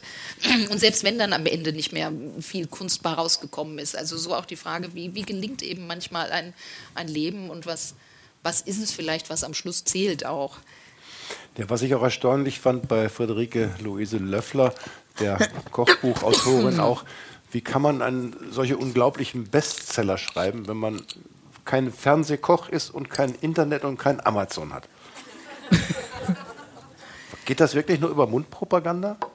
Weil es gab ja auch keine großen Ansammlungen von Städten. Es gab ja diese Großstädte nicht, wo sich mehr Leute zusammengetroffen haben, die dieses Buch gesehen und dann weiterempfohlen haben. Das muss sich ja über große Landstriche verbreitet haben, wenn das diese riesen Auflagen bekommen hat. Ja, aber Buchhandlungen gab es ja dennoch schon. Also es, es, gab ja, es gab ja auch Zeitungen. Ähm, so von daher, ob sie da jetzt Rezensionen hatte, weiß ich nicht oder gar Anzeigen geschaltet wurden. Aber ähm, Natürlich, und es ging dann ja auch über Generationen. Ich glaube, da wurde sehr viel über Mundpropaganda weiter verbreitet. Also, dass sie das schafft, bis nach Amerika, nach Übersee zu kommen damit. Schon erstaunlich. Ich glaube, die Welt war dann doch auch also kleiner in bestimmten Dingen oder es gab natürlich viel weniger, dass dann, wenn sowas entstand, sich das auch leichter verbreiten konnte. Wenn Sie ab und zu auch mal gerne kochen, haben Sie eine Geschichte des, der Rezepte jetzt gesehen, wenn Sie heutige Kochbücher anschauen und die von vor ein paar hundert Jahren? Gab es da Dinge, die man heute überhaupt nicht mehr anfasst oder anguckt oder umgekehrt? Von den Rezepten selbst? Von den oder Zutaten von den und von der Zubereitung da, es war natürlich sehr viel Französisches zum Teil, auch was man dann gar nicht mehr genau weiß oder wo bekommt man diese Zutaten. Mein Krebsmus oder so mache ich jetzt auch gar nicht so oft. Ähm, nicht? nee, wollte ich jetzt gerade mal wieder, aber ich dachte, ich warte noch. Ähm, ich noch nie. Ja. es hätte sein können, dass es früher deftiger war oder dass auch früher was Vincent Klink auch heute noch Gott sei Dank vertritt, aber eben nicht so viele, das ganze Tier verarbeitet wird, dass man wirklich Das alles gegessen hat und eben nicht so viel recht, weggeworfen, ja. sich nur das Filetstückchen oder das Gulasch rausholt und der Rest äh, ist nichts wert. Ne? Und das hat sie, ist auch ein sehr dickes Buch dann. äh, Sie hat alles ganz genau beschrieben, was man gerade auch mit dem Tier, mit den vielen verschiedenen Teilen äh, alles machen kann. Es ist unglaublich ausführlich und gewissenhaft. Es ist natürlich nur Text. Ähm, es sind, ich glaube, erst in späteren Auslagen, Aufgaben sind Zeichnungen manchmal drin, wie man beispielsweise Servietten falten soll, um den Tisch zu decken oder auch für die Kochkiste. Das ist herrlich, wie sie das beschreibt, wie man das stopfen soll, dass man dann diese, was man alles nehmen kann und wenn man das nicht hat, nimmt man halt das andere und damit man eben die Sachen nachgaren kann, wahrscheinlich auch die Kartoffeln da rein und später manch- hat man so unter die Bettdecke. Manches war da. früher schon komplizierter, wenn man die Küchengeräte von heute dazu nicht hatte. Ja, genau. Ich finde es zwar auch übertrieben, wenn man heute noch ein Gerät hat, oben alles reinmacht und unten kommt dann das fertige Gericht raus. Smoothie. Smoothie kommt raus. Ja, ist nichts. Wir wechseln das Thema und es wird jetzt gefährlich. Ich darf wieder nichts vorweg sagen, oder? Nee, Und dann schweige ich still. es tut mir leid, gell? Das Jo. wäre jetzt ihr Ich- ich großer kann auch Einsatz gewesen. Ich habe ihn gestohlen. Manchmal macht sie sich für die Front sogar schick. Feinstrümpfe, Pumps, Schminke. Warum nicht, mein Gerda Taro, das gefalle den Soldaten? Warum sich also nicht ein wenig zurechtmachen, wenn das den Geist der Truppe stärkt? Aber es braucht weder High Heels noch Tünche, denn dort, wo Gerda Taro auftaucht, in den Schützengräben und Sanitätsstationen, den verwüsteten Dörfern und schmutzigen Unterständen, freuen sich die Kämpfer und Brigadisten über den Pequeña Rubita, den kleinen Blondschopf. Denn Gerda Taro ist nicht nur eine verdammt hübsche junge Frau, sondern auch eine aufgekratzte, lebenslustige Person. Sie hat Humor, auch Galgenhumor. Selbst wenn über ihr die Bomben fallen, hält sie sich die Todesangst mit Witzeleien vom Leib.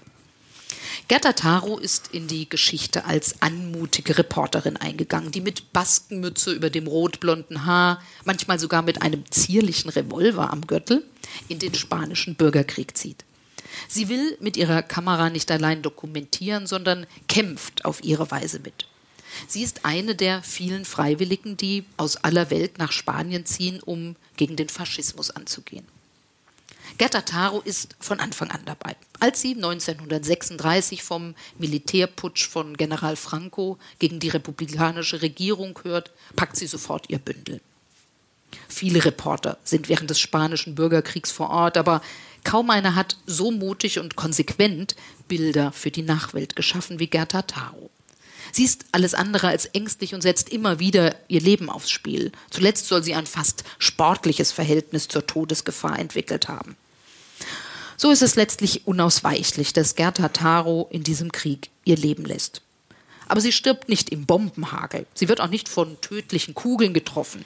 Gerda Taro überlebt sogar den besonders martialischen Fliegereinsatz der Legion Condor am 25. Juli 1937, bei dem sie, wie sie meint, die besten Bilder ihres Lebens macht. Alle Filme verschießt sie an diesem Tag.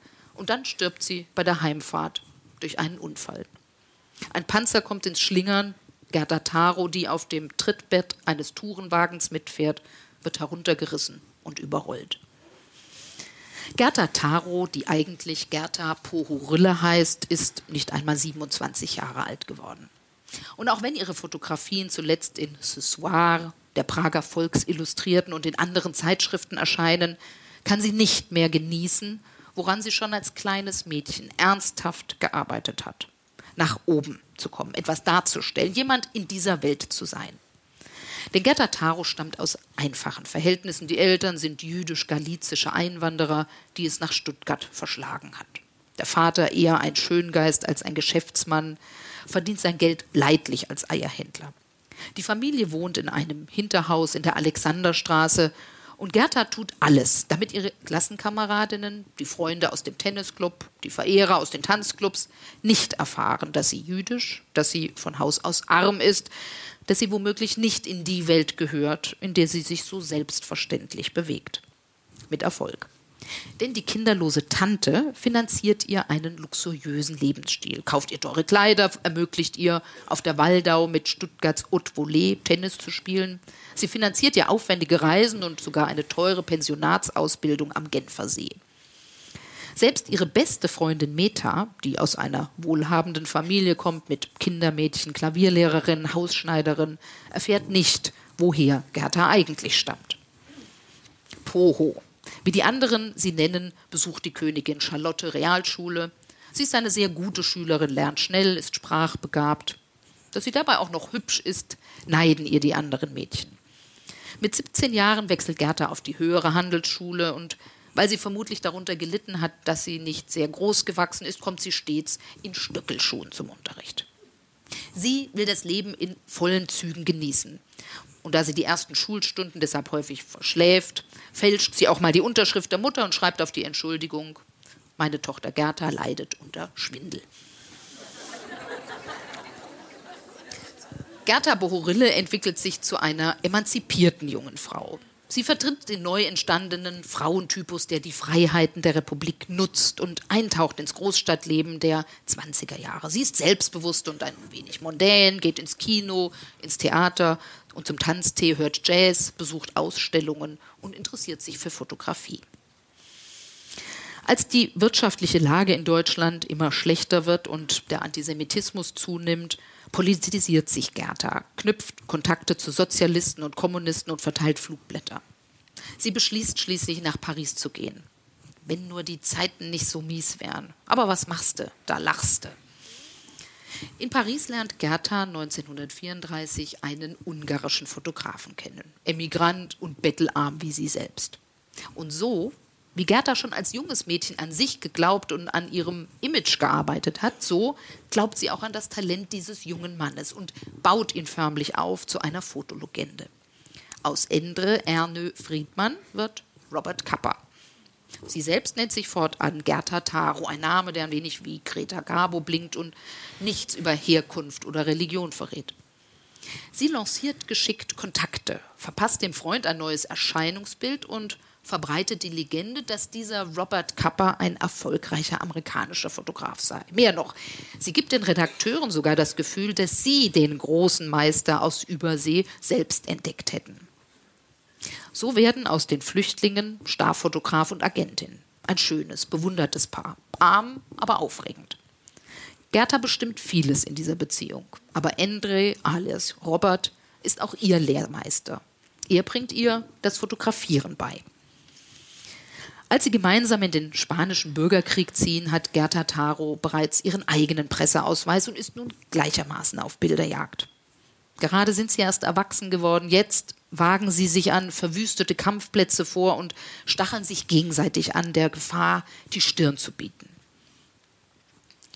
Gertas Aufnahmen werden nun eigenständig wahrgenommen. Sie ist erfolgreich, hat zahlreiche Veröffentlichungen und großzügige Platzierungen in Zeitschriften und Zeitungen. Kappa eröffnet in Paris ein eigenes Studio. Die Beziehung kriselt, weil Gerta wechselnde Liebhaber hat. Immer häufiger zieht sie ohne ihn mit anderen Kollegen durch Kriegsgebiete. Mit ihrem Drillig-Overall und den spanischen Strohschuhen sieht sie nun fast wie ein Straßenjunge aus Madrid aus, aber immer gut gelaunt und fröhlich. Wahrscheinlich hat Gerta Taro auch an jenem 25. Juli noch mit dem Journalisten Ted Allen Lieder gesungen, als sie auf dem Weg an die Front sind. Ein General will die beiden zurückschicken, aber Taro überredet Ted, den Befehl, Befehl zu ignorieren und mit ihr in einen Unterstand zu schlüpfen. In einem Loch erleben sie den Angriff. Taro fotografiert wie eine Besessene. Dann der Unfall. Auf der Fahrt im Krankenwagen hält sie sich noch selbst den Leib zu, damit die Eingeweide nicht herausquellen. Sie lebe, werde aber nicht mehr richtig gehen können, heißt es im Spital. Noch in der Nacht stirbt Gerda Taro.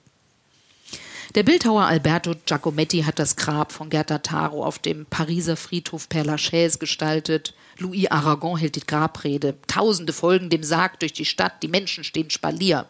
Taros Tod wird von den Kommunisten für ihre Zwecke instrumentalisiert und von den Medien ausgeschlachtet. Die erste gefallene Soldatin, wie man sie nennt, wird zur Heldin stilisiert. Und so endet das Leben jener Frau, die so erfolgreich Rollen für sich fand, ganz in ihrem Sinne, nämlich mit einer fulminanten Inszenierung.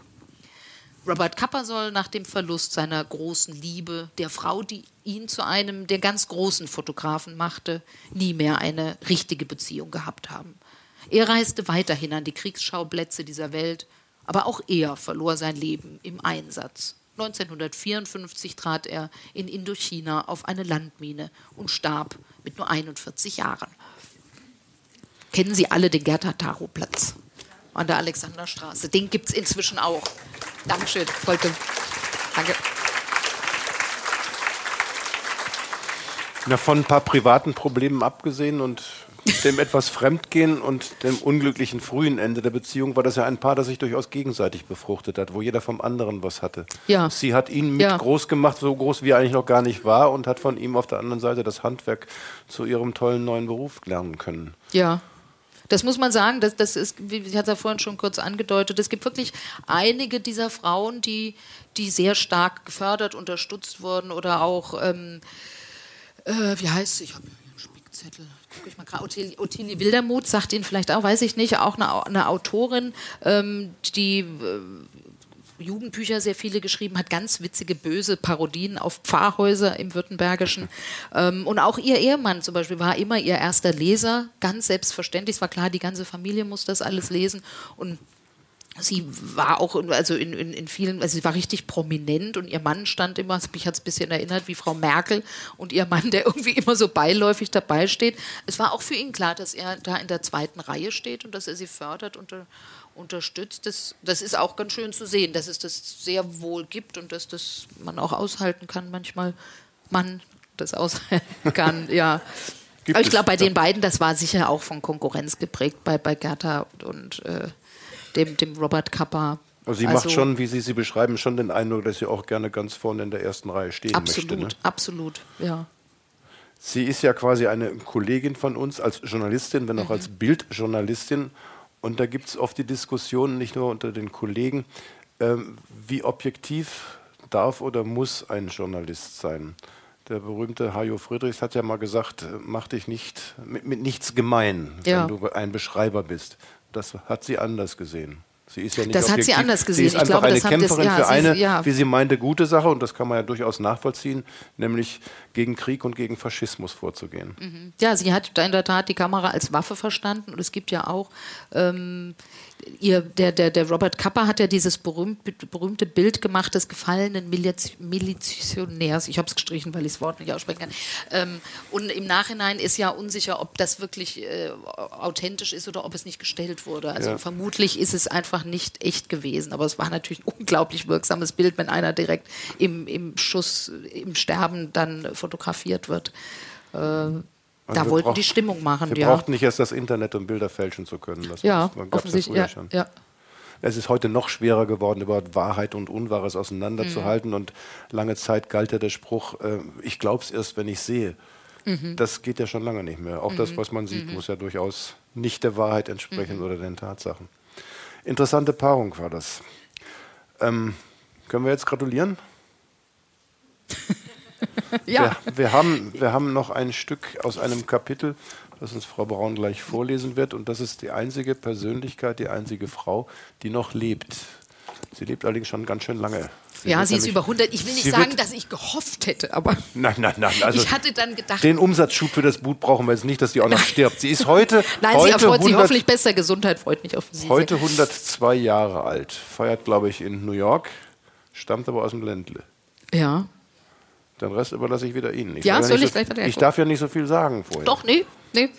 Ich sage jetzt mal nichts. Das ist, das ist eine von den wenigen Frauen, die ich vorher schon kannte, weil ich mich ein bisschen für Sport interessiert habe. Ach, ja. Zu Hause noch zwei große blaue Sammelbände mit Sammelbildchen von den Olympischen Spielen 1936 in Berlin habe. Perfekt gefüllt. Echt? Also alle Bilder drin. Meine Ja. Eltern waren da sehr fleißig. Aus welchen Gründen will ich jetzt lieber nicht weiter nachfragen, aber die, die Bände sind noch voll. Und da hätte ich sie natürlich auch gerne drin gesehen. Kommt sie natürlich Kommt dann sie nicht nicht mehr vor, obwohl man ja so tat, als würde. Und jetzt komme ich schon wieder in ihren Text und deswegen bin ich ruhig. Als bei den Klausuren für das Abitur der Deutschaufsatz ansteht, schlägt Gretel Bergmann zurück. Die Lehrer sollen endlich begreifen, mit welch sinnlosem Wissen sie sie in all den Jahren gefüttert haben. Also schreibt Gretel eine Satire darüber, wie sie einen BH kaufen will und versucht der Verkäuferin, ihre Körbchengröße mit Hilfe geometrischer Begriffe zu erläutern. Sie erfindet einen Besuch bei der Bank, wo sie auf dem Auszahlungsformular die Zahlen als Quad- Quadratwurzel notiert und der Kassierer kapituliert. Der Aufsatz landet beim Herrn Direktor und Gretel Bergmann rasselt mit Pauken und Trompeten durchs Abitur. Die junge Frau nimmt es schadenfreudig und mit einem gewissen Gefühl der Befriedigung hin. Sie hat es den Eltern heimgezahlt, dass sie nach der mittleren Reife noch drei Jahre die Schulbank drücken musste. Denn Gretel Bergmann, die 1914 in Laupheim geboren wird, will immer nur eines: Sport machen. Rennen und springen, Skifahren und Eislaufen, Bällen nachjagen und sich bis zur Erschöpfung verausgaben. Früh muss die Mutter einsehen, dass sie da kein kleines Mädchen auf die Welt gebracht hat, das man in adrette Rüschenkleider stecken kann, sondern einen rechten Wildfang, der auf Bäume klettert, Steine in die Fenster wirft und den Nachbarsjungen kräftig verprügelt, weil er sich schlecht über ihre jüdische Abstammung geäußert hat.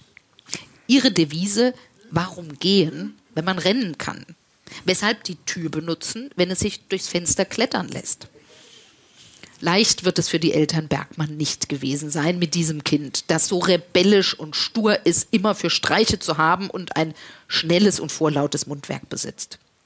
Mit den viel zu langen Armen und Beinen kann Gretel aber eines besser als alle anderen: hochspringen. Sie wird eine der besten Hochspringerinnen der Welt werden. Und hätte man sie bei den Olympischen Spielen zugelassen, sie wäre Weltmeisterin geworden, kein Zweifel.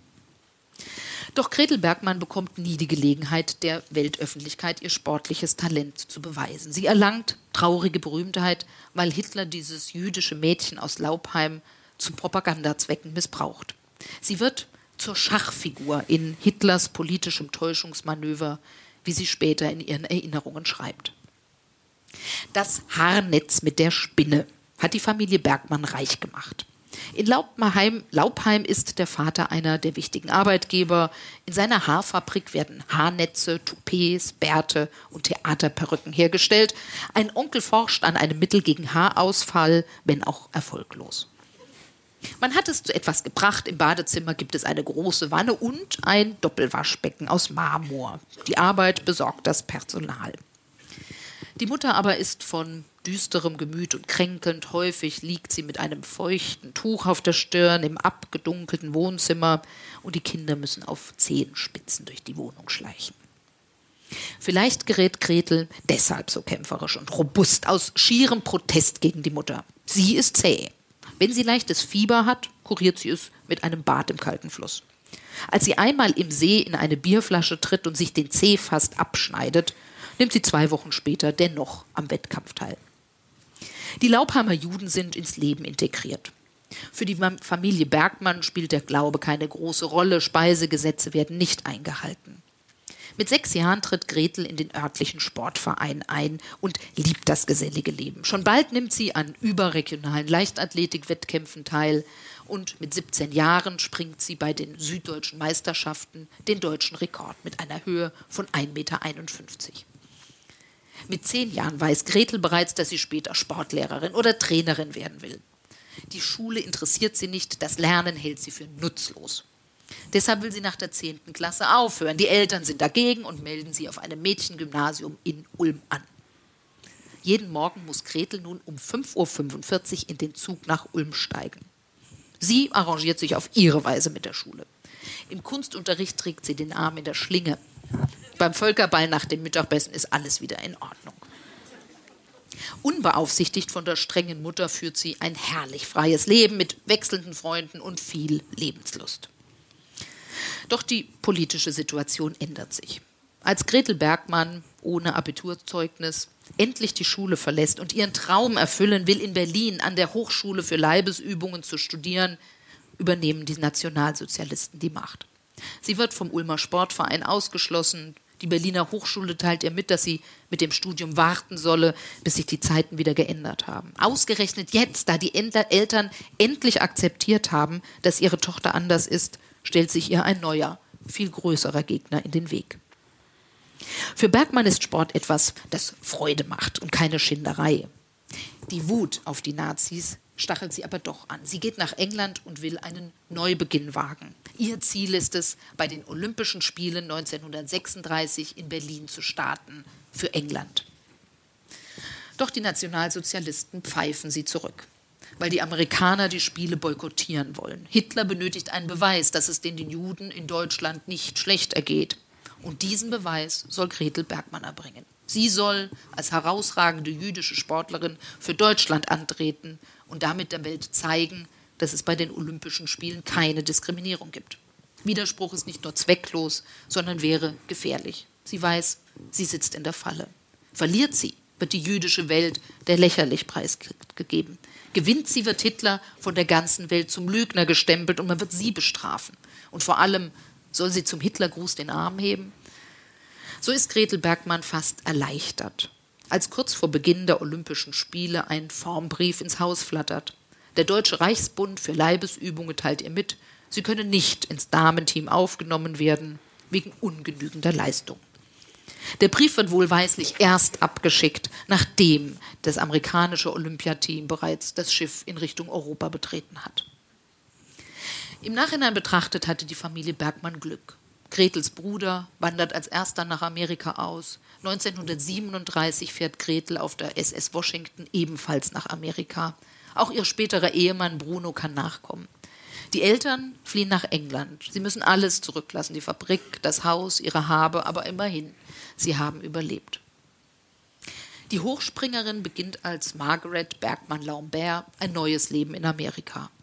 Ihren Frieden aber hat die Sportlerin nicht gefunden.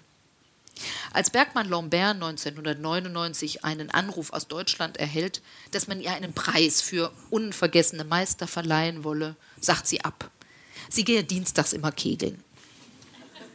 Sie reist schließlich doch in die alte Heimat. Franz Beckenbauer überreicht ihr die Trophäe. Sie sogar, besucht sogar das einstige Wohnhaus der Familie und die Fabrik in Laubheim. Ihre Geschichte wird fürs Kino verfilmt, Sportstätten werden nach ihr benannt und im Berliner Olympiapark gibt es nun den Gretel-Bergmann-Weg.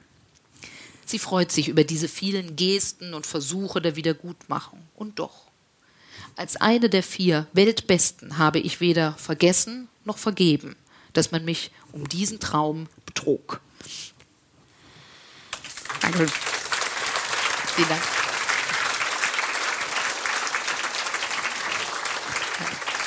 Grete Bergmann, äh, nicht zuletzt wegen ihres Jubeltages, Feiertages, hat sie natürlich jetzt wieder Interviews geben müssen und sie hat das auch im hohen Alter nicht verwinden können. Sie hat auch heute wieder gesagt, ich werde nie vergeben.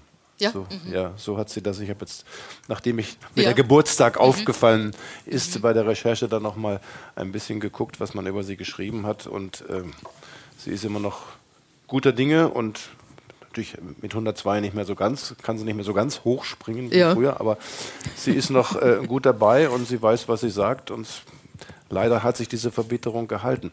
Ich habe mich dann auch mal weiter nach dem äh, Verhalten der US-Amerikaner vor den, Bundes, vor den äh, Spielen 36 erkundigt, weil ja die Boykottdrohungen da doch sehr groß waren. Aber Avery Brundish als EOC-Vorsitzender hat sich durchgesetzt und hat verhindert, dass Abstimmungen so ausgingen, dass der Boykott durchkam mhm. und hat selbst dafür gesorgt, dass ich glaube auch im amerikanischen Team keine Juden waren. Mhm. also ähm, man, man, hat es Hitler und Nazi-Deutschland manchmal auch etwas einfacher gemacht, als wir uns das heute so vorstellen können. Mhm. Hat mich ein bisschen gewundert. Aber ist auch für mich jetzt nochmal äh, ein schöner Beleg im Grunde, wie einfache Menschen irgendwo aus dem Volk dann ein Stück Weltgeschichte mitschreiben können. Also das ist ja schon erstaunlich, finde ich, wirklich, dieses Mädchen aus Laubheim. Ähm, ja, einzelne Persönlichkeiten können schon eine ganz gewichtige Rolle spielen, manchmal nur als, als Figur, die hin und her geschoben wird, mhm. aber wenn man sich wehrt, so wie das bei anderen Beispielen da auch, wenn sie Förderer haben, dann geht es besser. Nur wenn sie auch von der Weltöffentlichkeit dann allein gelassen wird, dann, dann kann auch einer ja, allein bitte. nichts mehr machen. Sie haben das äh, erwähnt und auch in der Begrüßung wurde es erwähnt. Viele dieser Frauen sind ganz gut ohne Mann ausgekommen. Ich glaube schon, ja. Also es ist auffällig, das dass viele ja von ihnen, dass einige von ihnen nicht geheiratet haben und viele, sind jetzt 20, ist sicher vielleicht nicht repräsentativ, mit den Schwestern zusammengelebt haben. Auch Anna Peters eben, die Malerin, die haben dann hier in Sonnenberg ein sehr schönes Haus sich gebaut und da leben die drei Schwestern miteinander. Auch äh, die, die, die depressive Marie Ellenrieder hat nicht geheiratet, mit ihrem Mann gelebt. Die hatten dann zum Teil auch gut ihr Auskommen. Ist dann auch wieder, um nochmal auf den Anfang zurückzukommen, dieses reflexhafte Opfersein in den, in den Büchern, gerade auch bei Marie Ellenriede, oder hört man dann immer, das war halt nicht möglich, dass man künstlerisch tätig ist und heiratet. Aber dass man in Betracht zieht, dass die das vielleicht gar nicht wollten, dass die auch froh waren, dass sie irgendwie ihren eigenen Dingen nachgehen konnten und das vielleicht nicht möglich gewesen wäre, eben wenn sie heiraten, weil man sie eben nicht unterstützt hätte, ist ja auch eine Option Situation, dass die das vielleicht auch teilweise ganz gut fanden. Nee, das ist ja auch unbenommen. Und wenn man das dann auch so lebt, wie man es auch gut findet, ja. das ist ja nur eine Selbstbestätigung, dass man das auch schaffen kann. Ich frage mich nur, es gibt ja auch Zeiten, wo, wo man einen schlechten Ruf hatte als Frau, wenn man nicht verheiratet war. Ne? Ist das ist erstaunlich, dass ne? das trotzdem eben, eben geht. Also ich glaube, man hat Marie Ellenrieder das nie vorgehalten, dass sie nicht äh, verheiratet war. Oder Emilie Zumsteg war ja auch eine Musikerin hier in, in Stuttgart. Natürlich auch wieder eine, die erstmal benachteiligt wurde. Ihr Vater war Konzertmeister hier bei Hofe und ist sehr früh gestorben. Sie war absolut talentiert. Sie hätte selbstverständlich in die Fußstapfen des Vaters treten können und den Job übernehmen. Und die Mutter hätte sich das sehr gewünscht, die jetzt alleinerziehend einfach war, dass da ein bisschen Geld ins Haus kommt. Aber es war klar, das geht für sie nicht. Und die wurde hier auch, die war, glaube ich, eine wahnsinnig beliebte Person. Sie hat dann mit dem Komponieren ein bisschen aufgehört, hat vor allem dann Musikunterricht gegeben, Klavier und Gesang und hatte eine riesige Schar von Schülern, die sie geliebt haben und offenbar auch stritten, wer sie dann begleiten darf, wenn sie mal durch die Stadt geht. Ähm, die hat auch nicht geheiratet. Die hat irgendwie, muss, muss ja dann in der Tat immer nicht sein. Äh, so, ja, es, es gibt auch, es, man denkt ja immer, es wäre alles so Mainstream, aber es ist irgendwie, es ist manchmal auch anders. Was haben Sie aus Ihren Recherchen gelernt, dass es den Frauen im Laufe der Jahre durch eigenes Zutun, durch Förderer, durch neue Gesetze immer besser geht? Oder äh, haben Sie eigentlich bei vielen auch vermisst, durch Beispiele, die das Gegenteil beweisen, traut euch, macht einfach mehr. Ihr dürft vielleicht noch nicht, es, man erwartet es von euch, aber wenn ihr euer Schicksal selbst in die Hand nimmt, lässt sich viel mehr erreichen, als man vielleicht am Anfang dachte.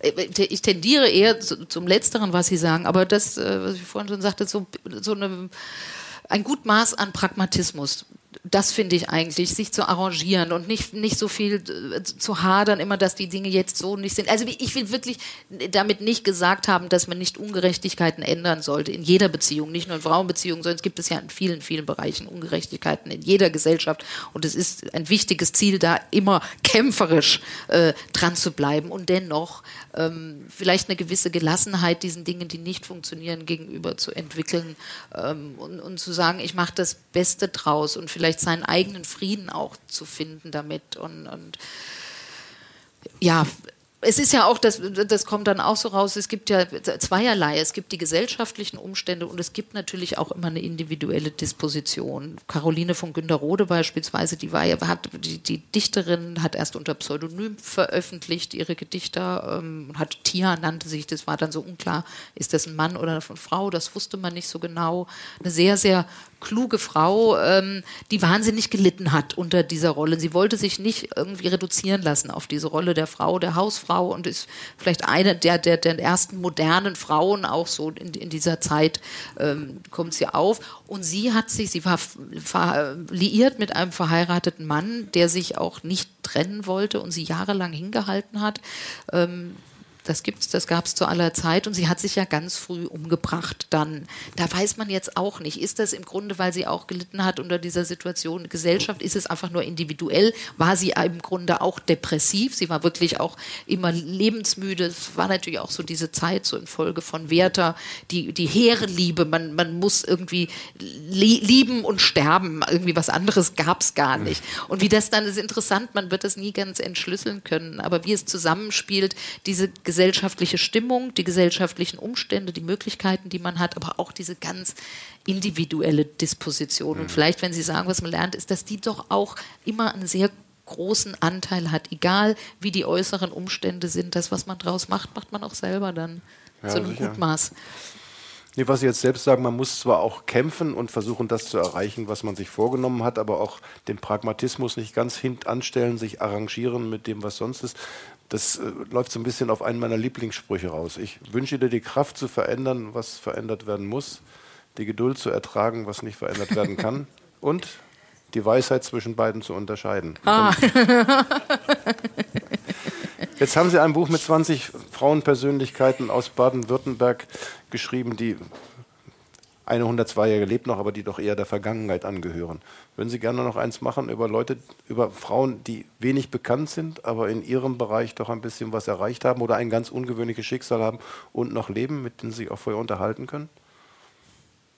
Im Grunde ist das ja, was ich, was ich ganz oft mache. Das ist ja so die normale journalistische Form. Würde ich auch gerne machen. Ähm, Im Moment, ich bin ab sitze jetzt schon in der wenigen freien Zeit, die ich habe, an einem. Ja, Sie schreiben ja laufend Bücher. Ja, Gerade erst eins rausgekommen, furchtbar. jetzt schon wieder. Ja.